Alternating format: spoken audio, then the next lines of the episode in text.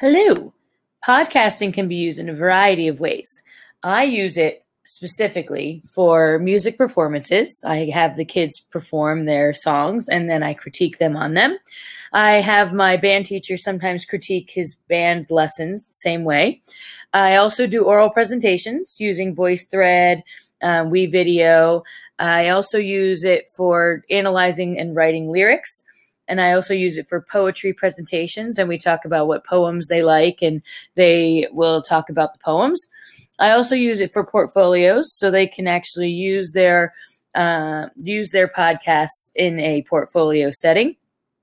I also really like using it for um, just having them talk about things and doing assessments. And uh, another way you could use it in schools is having them show off how who they are.